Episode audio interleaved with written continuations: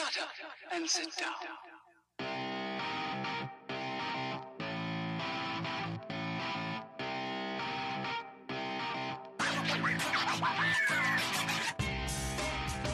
Hi, this is Claire, and this is the 12 and 12 podcast. Hi there. okay, so the last time I recorded anything on here was a shameful length of time ago. I think it was back in February, and it was just around the time that I was figuring out just exactly what I was going to have to do for this year's 12 and the last um, podcast and blog was all about being unmotivated. So you could assume that seeing as I just stopped doing anything on the website or on the uh, blog, that I had just given up. But it wasn't the case. I was just literally dealing with it, and I was actually like crazy motivated. So uh, yeah, so February saw me doing 200 miles, and in the month, and this month, yeah, I'm just beasting through the miles again, which is really cool and it's really good. So maybe you cared, maybe you didn't. But anyway, there we go. That's a fact. so since last time we spoke, um, I hit my 200 mile month for February. I did a speak uh, speech, sorry, for International Women's Day, which obviously went very well, seeing as I couldn't get that sentence out, and worked on growing my business some more, and you know everything that you have to do to function in life. So all really like great things that could make me feel um, super proud of myself and sound super full of myself, and that's totally on point because today what I wanted to speak about was something that's been on my mind for a little while and mostly since International World Women's Day. Did I mention I spoke then? um, and that's ego and why it's absolutely not a bad thing to have an ego. And uh, it's good that we boost our own egos and the egos of those around us.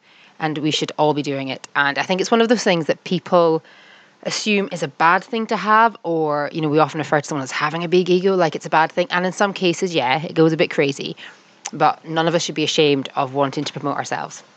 So, ego is a person's sense of self esteem or self importance. So, please tell me why you shouldn't work on boosting this or doing stuff that makes you feel good. You know?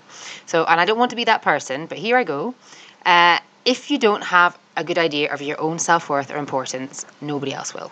And that is just a fact. Like, if you don't think you're worth anything, we all know what happens to people like that in life. Other people just take advantage and treat them badly.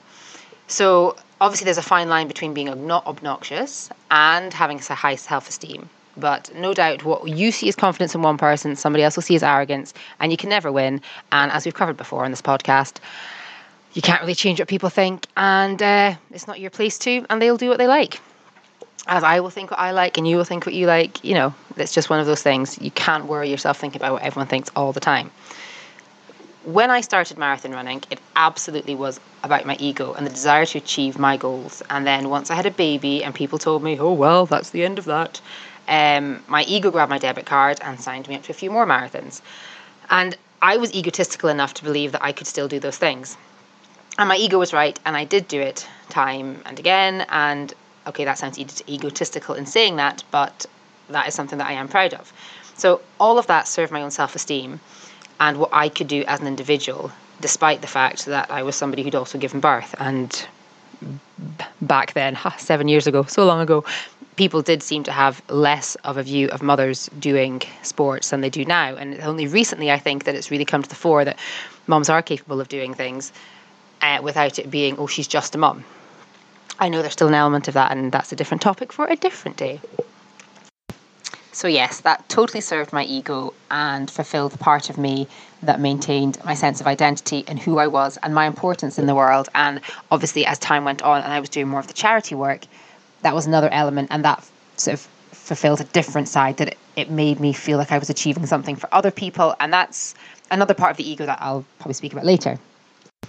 But there's a fine balance, isn't there? There's the things that we do that make us feel good and are self serving in the way that boosts our self esteem. And then there's the extremes we can go to when it stops being self serving in terms of helping our self esteem and starts to just be plain obnoxious. And the majority of us are really, really good at balancing things out. And we display qualities that help other people and aren't self self centered. So um, there are loads of uh, words we can use for this. We can be altruistic, we can be bashful, humble, have humility, modesty, be down to earth all really positive words, I think, for ways to behave that balances out the, um, the actions that we have that boost the self.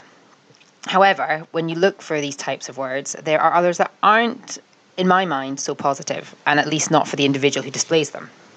For instance, uh, in the same list of words that I looked at, I also saw diffidence, discredit, disesteem, disgrace, dishonor, disrepute, humiliation, infamy, meekness, passiveness, passivity, self disgust, self doubt, shame.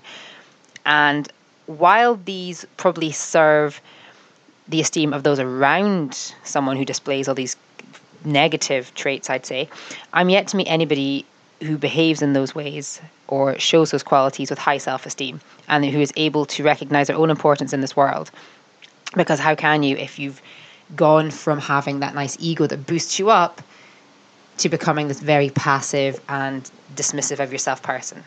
So I say stick with the ego. Serve yourself and then serve yourself by serving those around you with your kindness and your desire to help and protect the esteem of those who you're dealing with.